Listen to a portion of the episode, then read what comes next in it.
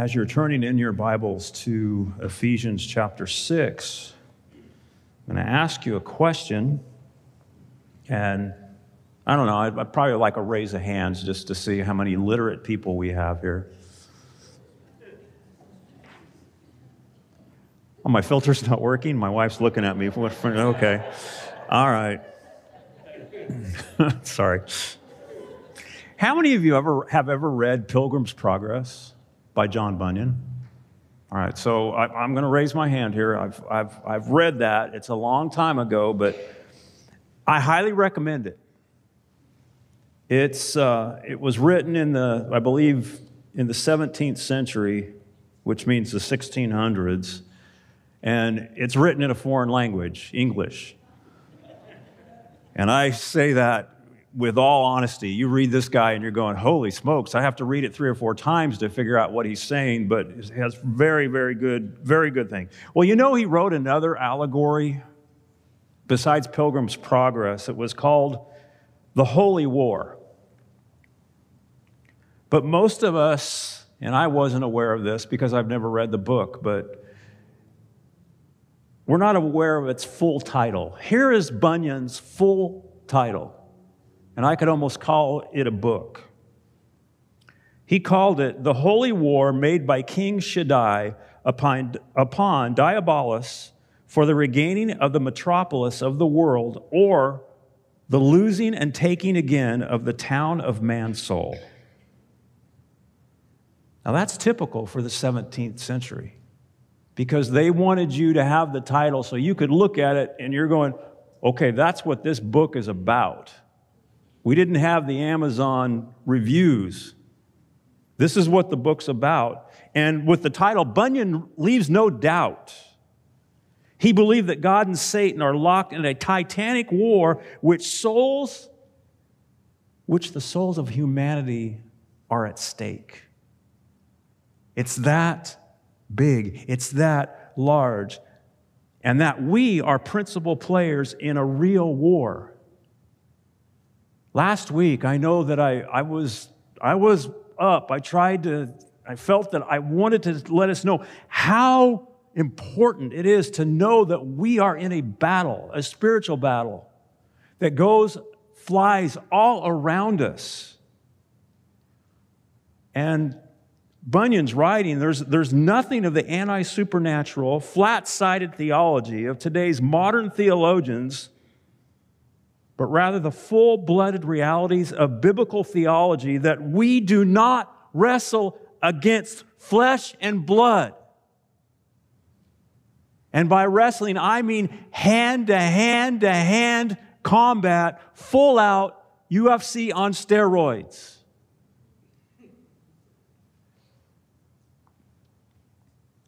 Bunyan knew from biblical revelation and repeated personal persecution that life is one long battlefield in which there can be no tr- retreat, no surrender, no quarter given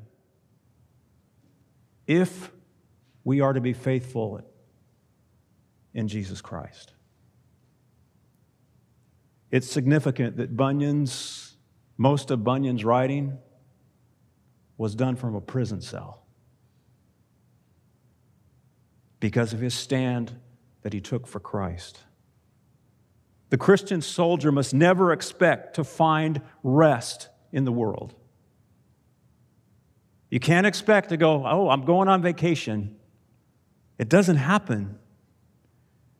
God will never, will never hear, excuse me, we will never hear orders. Be at ease.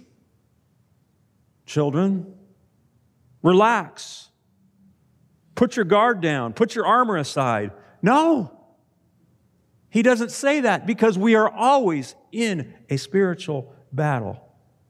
And when Paul wrote this, he was trying to use every word picture he possibly could to get his point across. And as he was writing this, of course, he was chained. We'll see this next week our, in our final passage in Ephesians. He was chained to a prison guard. So he naturally looked at what this guy was wearing. And if it was written today, I would say, what, okay, I, w- I want to view what this guy is writing or what he, what he wants to say because we're a very visual people. We like to watch our video screens. He didn't write this in black and white, he wrote it in 4K. Very vivid.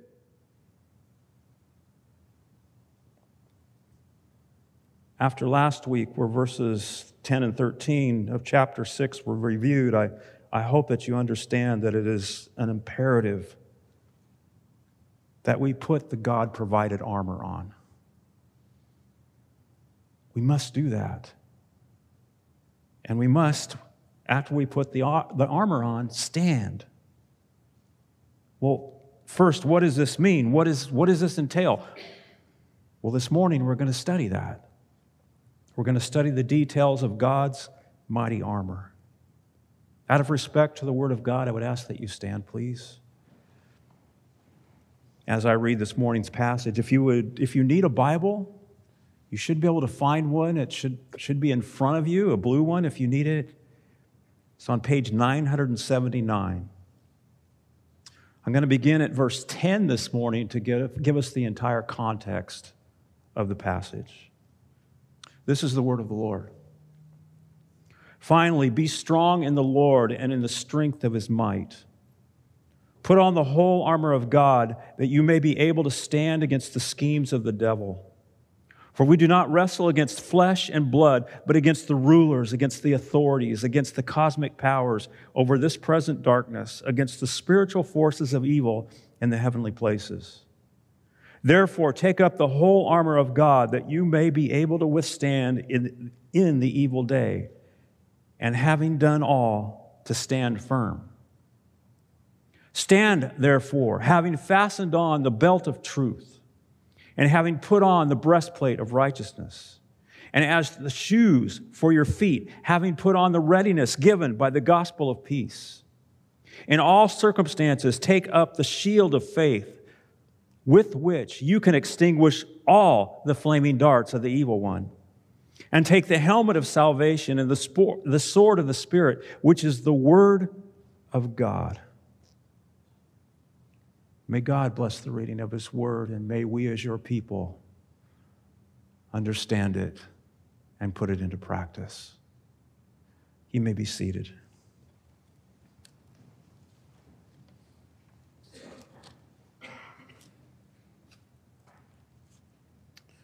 Paul paints a picture this morning of a Christian in complete battle regalia, from head to toe.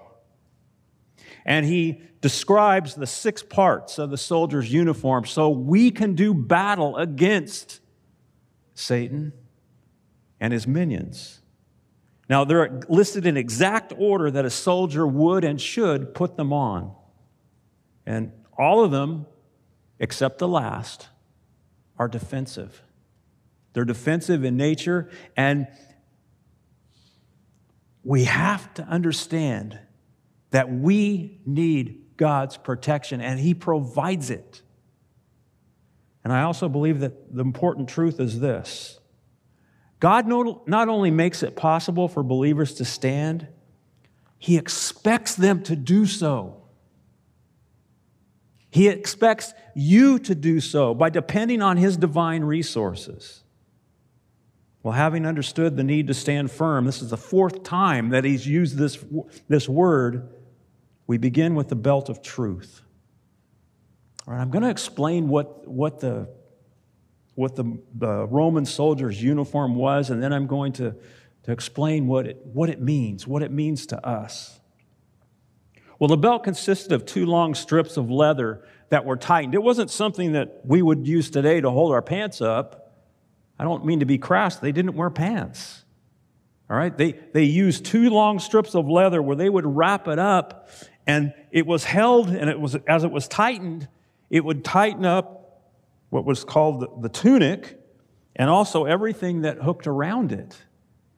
We also know this in the scriptures when we're called to gird up our loins. That's the old King James Version. That's what he's talking about here. You gird it up so you can freely move where nothing else is hanging loose. And if they didn't have this, if they were they would trip, they would fall, they would be toast. My words. Well, it was large enough to protect the midsection and the kidneys. And what Paul is saying is this God's truth is what holds everything together. It's God's truth that we have to have around us to even begin this fight. And, Christian, understand in this day of relativism, I can say that maybe not three times fast, but once. Church, it, it, truth isn't relative. It's not, oh, it's good for you. It might be good for, good for you, but it's not good for me. It wasn't, it's, oh, I wish this were true. It's what, oh, or even what society believes is true. It's objective. It means it has a firm foundation. It's biblical truth that comes from God.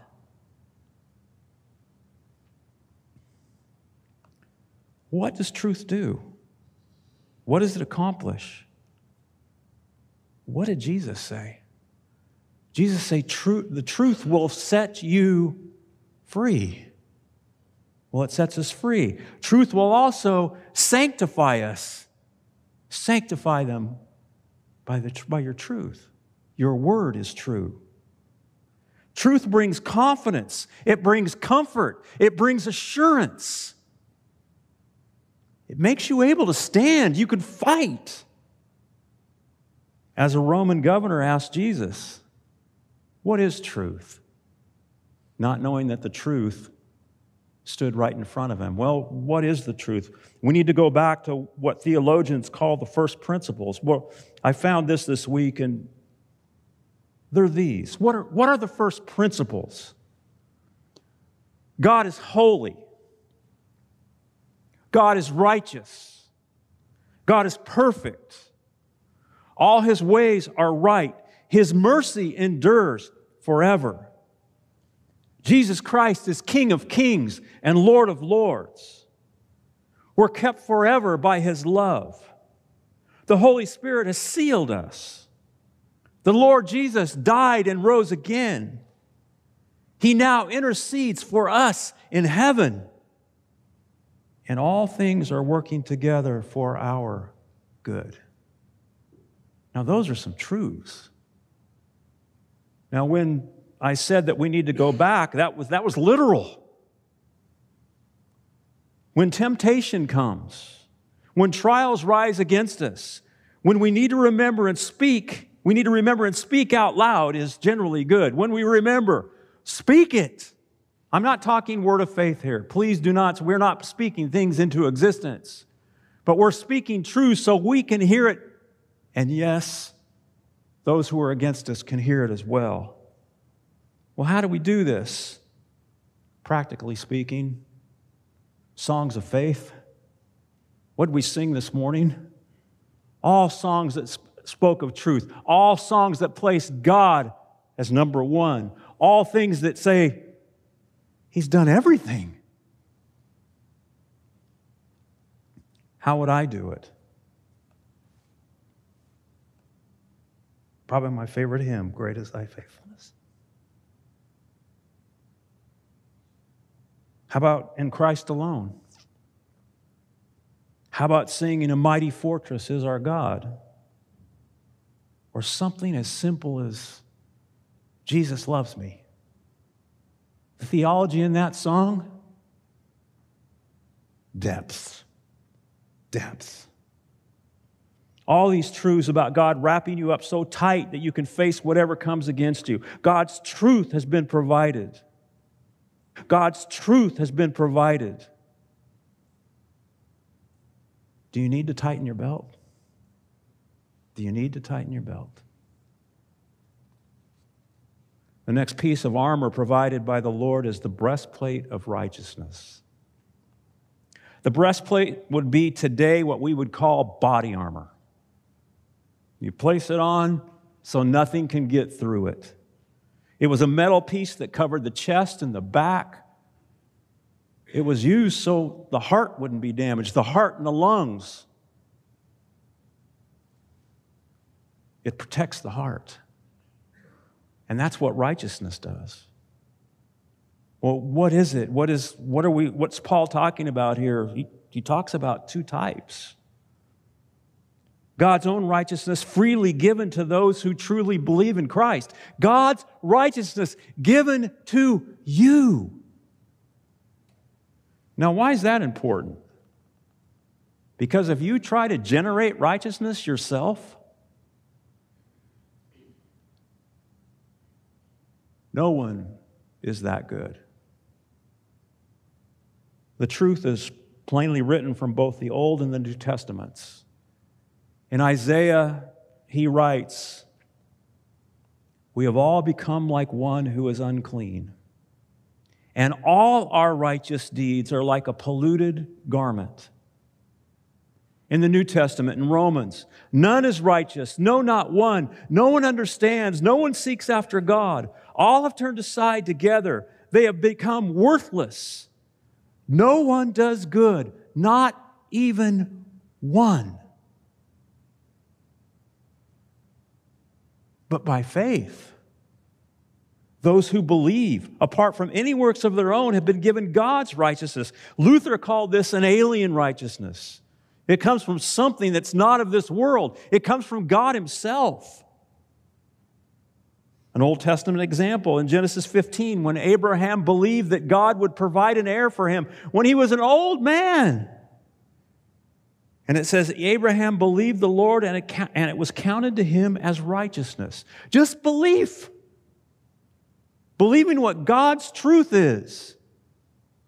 And in Romans, but now the righteousness of God has been manifested apart from the law, although the law and the prophets bear witness to it the righteousness of God through faith in Jesus Christ for all who believe. For there is no distinction, for all have sinned and fall short of the glory of God. But yet God gives his righteousness to those who believe. And because of belief, we've been declared righteous. We've been justified by God. This is important things. Paul writes this in Philippians. But whatever gain I had, I counted as loss for the sake of Christ. Indeed, I count everything as loss because of the surpassing worth of knowing Christ Jesus, my Lord, a man who had surpassed everybody in his day with man made righteousness. But he said, I count everything as loss because of the surpassing worth of knowing Jesus Christ my Lord. For his sake I have suffered the loss of all things and count them as rubbish in order that I might gain Christ and to be found in him, not having a righteousness, righteousness of my own that comes from the law, but that which comes through faith in Christ, the righteousness from God that depends on faith. because we're clothed in Christ. This affects our righteousness. This affects our behavior. This is the second type of righteousness good deeds. We become more like our Savior every day. Our lifestyle is one that draws attention. A half a century ago, I know I'm going back a ways, and a lot of you weren't old enough to even know who some of these folks were, but I'll try to paint the picture for you. One of the leading golfers on the, the PGA Tour at the time was invited to play in a foursome which, with Gerald Ford. All right, he was, the, he was the president after Nixon, and you're going, who's Nixon? I'm not going there. He was the president after Nixon. He played, he was an op with Ford, then the and then Jack Nicklaus. Jack Nicklaus is the best golfer that ever lived. I don't care. Tiger Woods, you have nothing on him. And Billy Graham.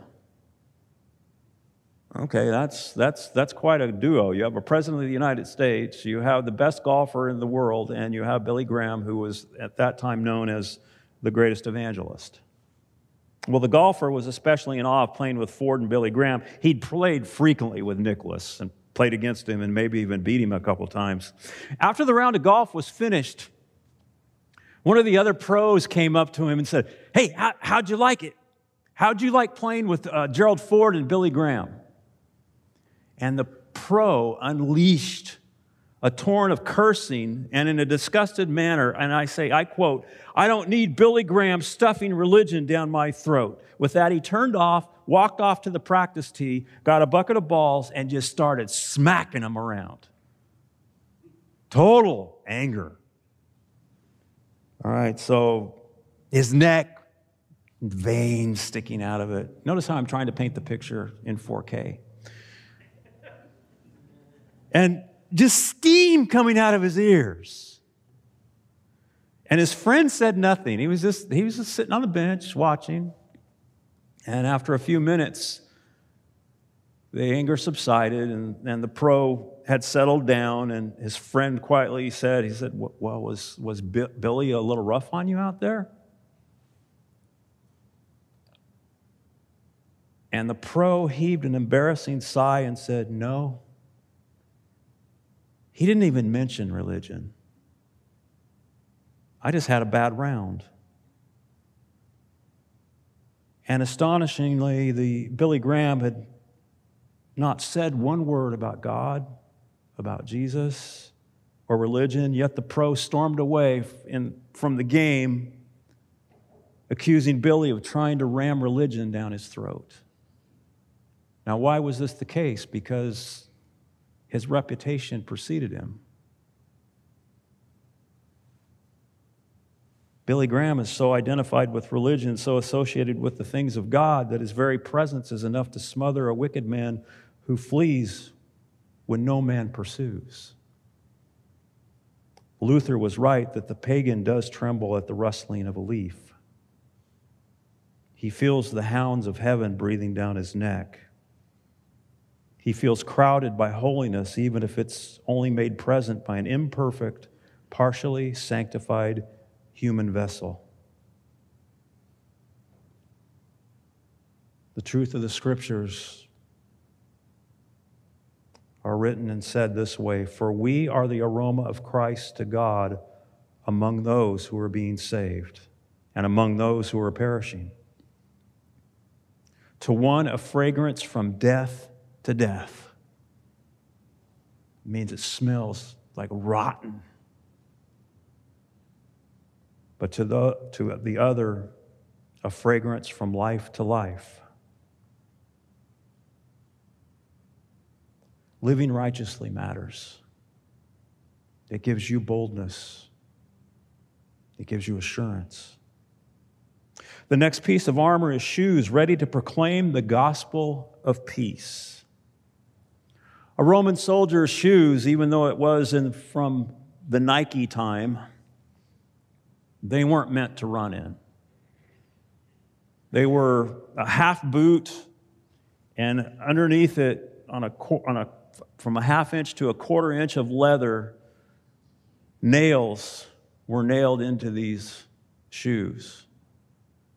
What they were meant for is to stand firm is to stand their ground so they wouldn't lose their footing. To us, it would be maybe it would be in today's day, it would be soccer cleats or baseball cleats, something in that matter.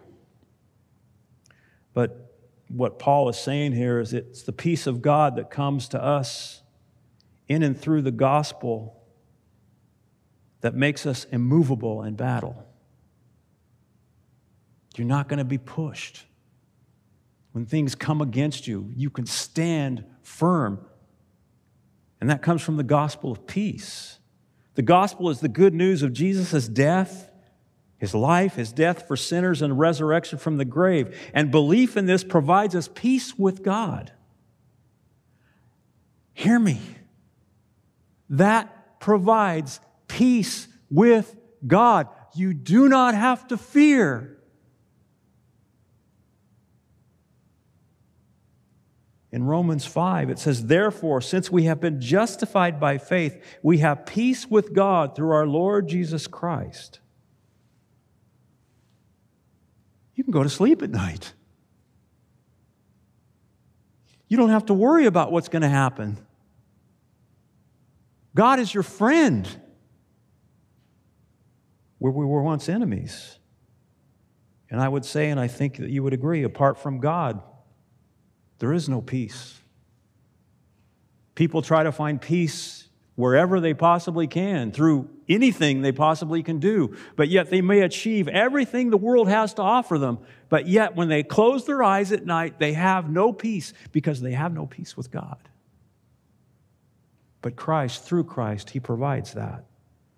In the scriptures, peace, also known as, you probably heard it, shalom, means completeness, soundness, and welfare. Boiled down and distilled, peace means well being. Peace to you, well being to you, well being. I want you to have, I want you to live well. And hear me, Jesus promises and delivers peace. Remember that storm that I talked about from John that Jesus, when he calmed it? That's literal storm. He provides peace in that. He himself is peace and unnerves those who are without God. The bottom line is this do not be anxious about anything, but in everything, by prayer and supplication, with thanksgiving, let your requests be made known to God, and the peace of God, which surpasses all understanding, will guard your hearts and minds in Christ Jesus.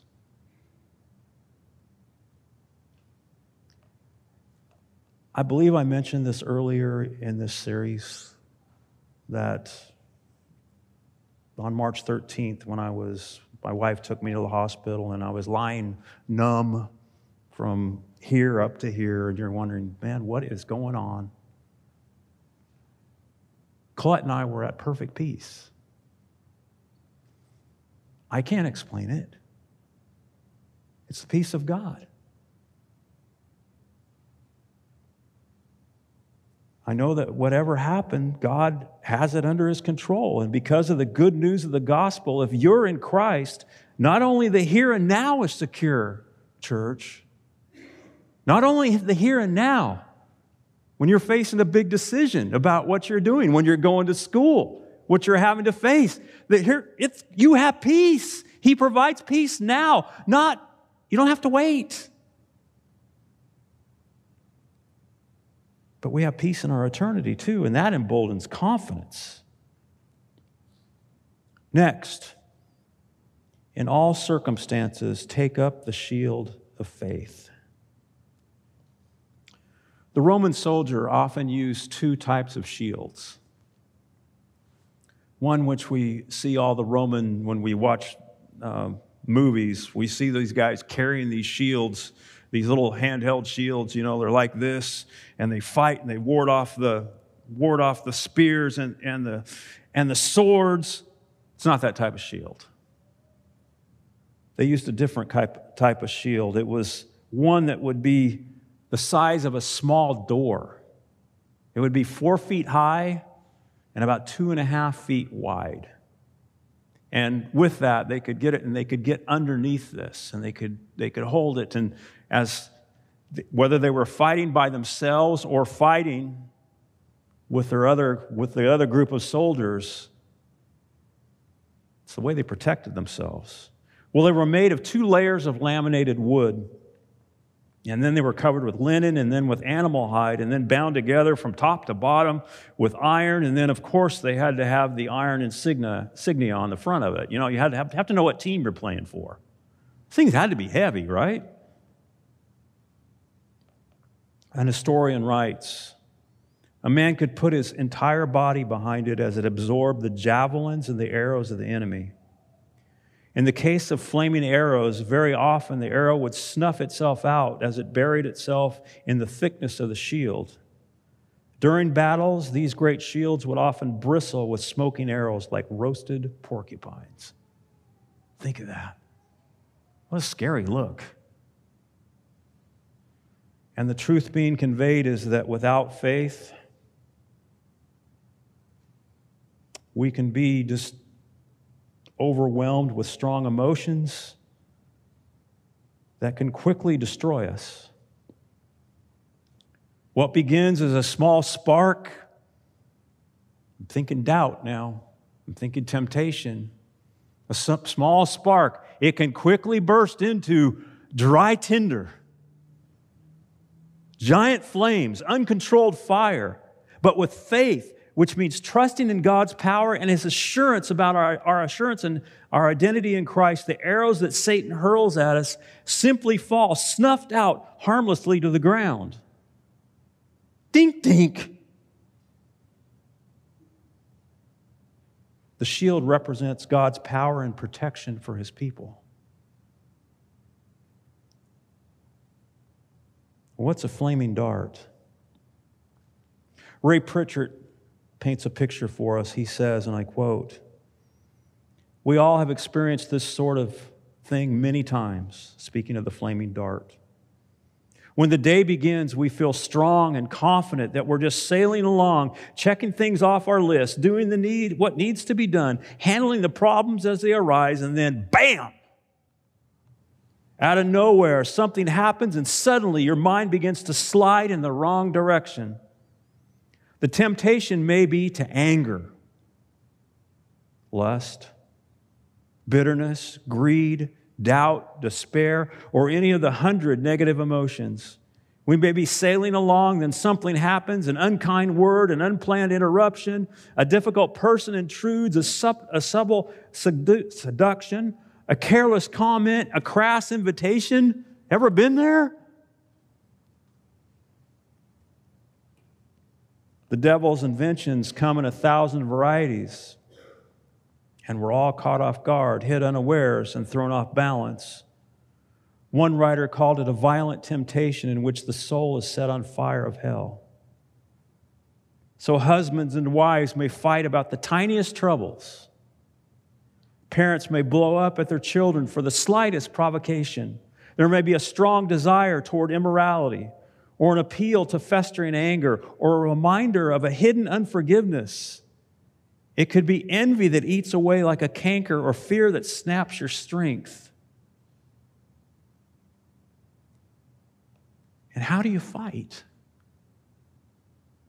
It comes back to who you're depending on. Who are you depending on, yourself or the Lord? Do you have faith in the Lord? You don't have faith in faith. It's faith in the one who provides everything that we need. Is it God? Or is it your own strength? Like David when he fought Goliath, he didn't trust man's armor. He went out with slings and a stone. It's living a life of dependence, and that takes faith. Next, the helmet of salvation. The helmet provides and pro- protects the soldiers, and this is from me, it protects their noggin. You know, things are now as they were then. The head needs to be protected. No soldier's uniform was complete without a helmet. What's being said is the helmet is the assurance of salvation the assurance of salvation. It's understanding the position that we fight from. Where do we fight from? Victory. Christ is won. He wins. He defeated Satan at the cross. And He's given you the power to do the same. It brings confidence to the warrior, and that's invaluable. The bottom line is that whatever takes place, whatever the outcome, whether it be victory a seen victory, or whether it be physical death. It's victory.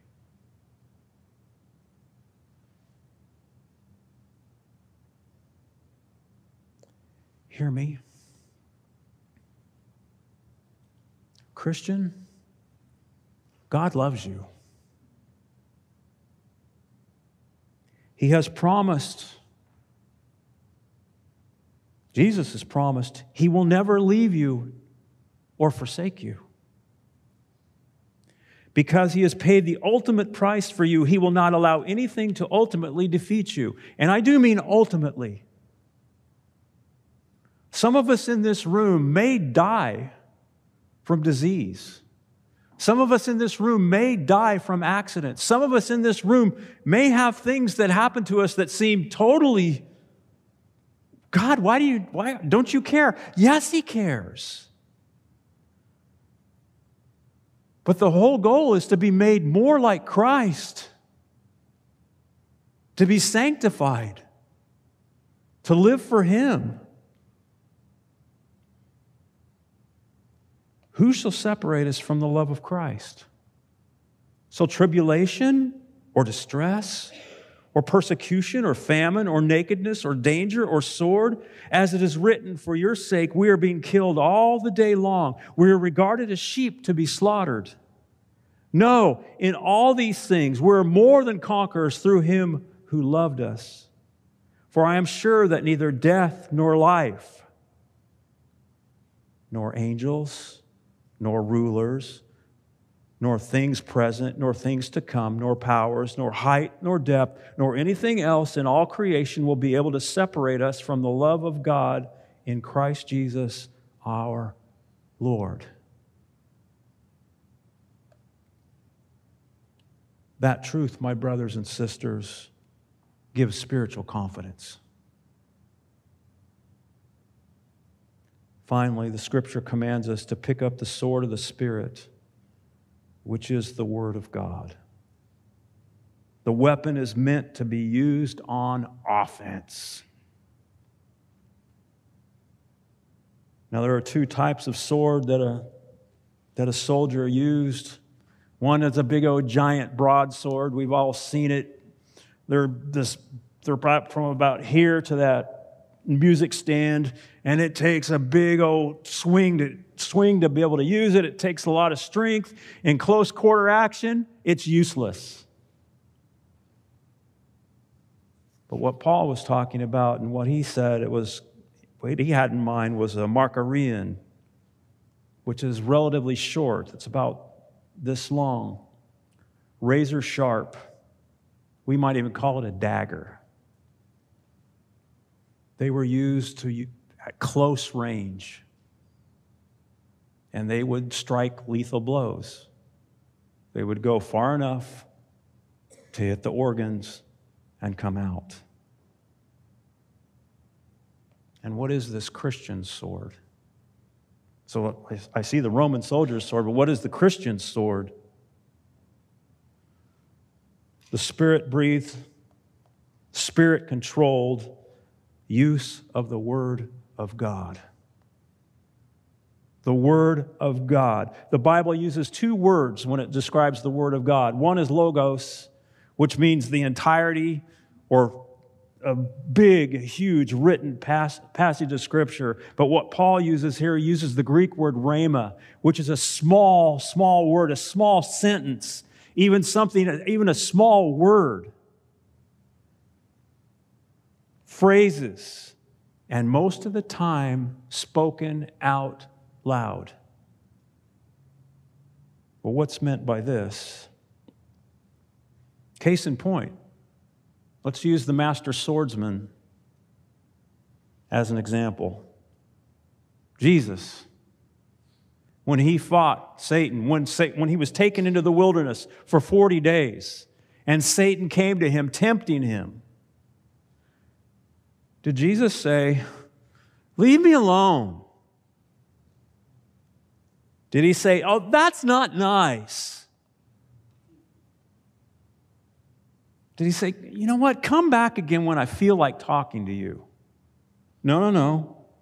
He said, Every single time, it is written. And then he said the verse that basically spoke to the temptation. It is written. Satan. Not, oh, I kind of think this. No, it is written in the scriptures. And nothing defeats the devil like the Word of God. I've heard it said that our clever arguments mean nothing to him, meaning Satan. they don't mean a thing.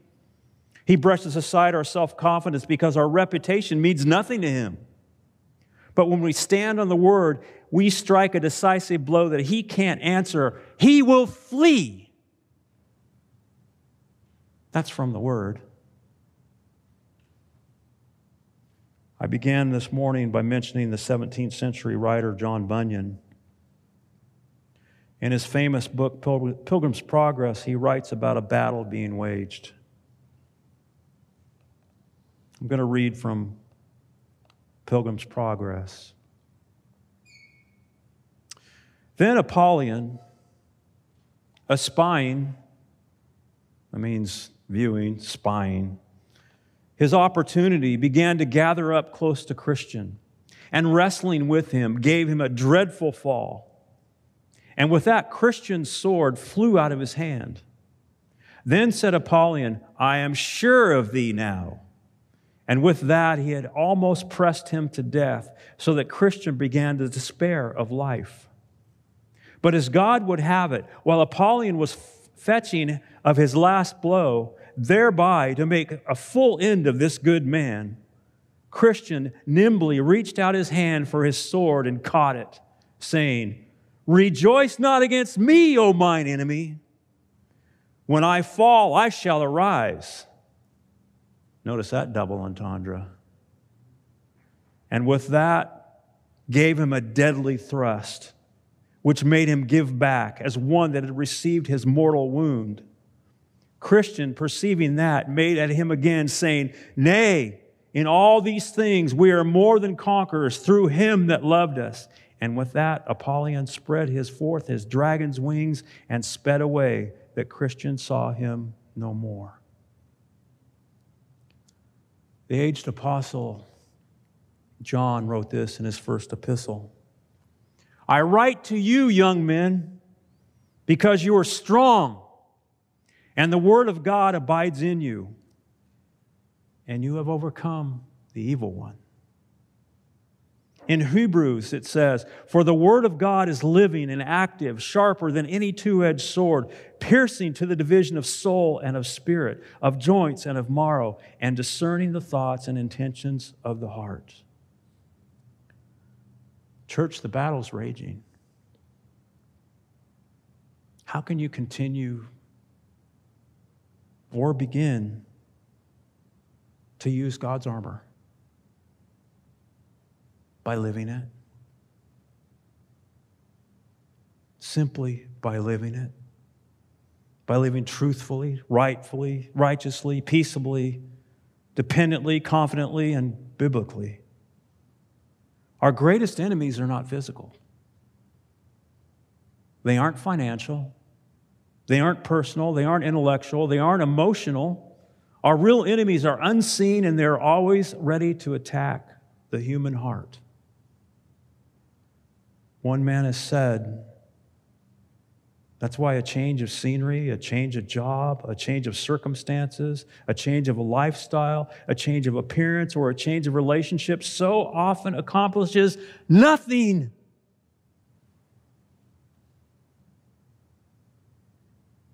Oh, I wish I had a better job. Oh, I wish I had a better partner. Oh, I wish, I wish, I wish, I wish.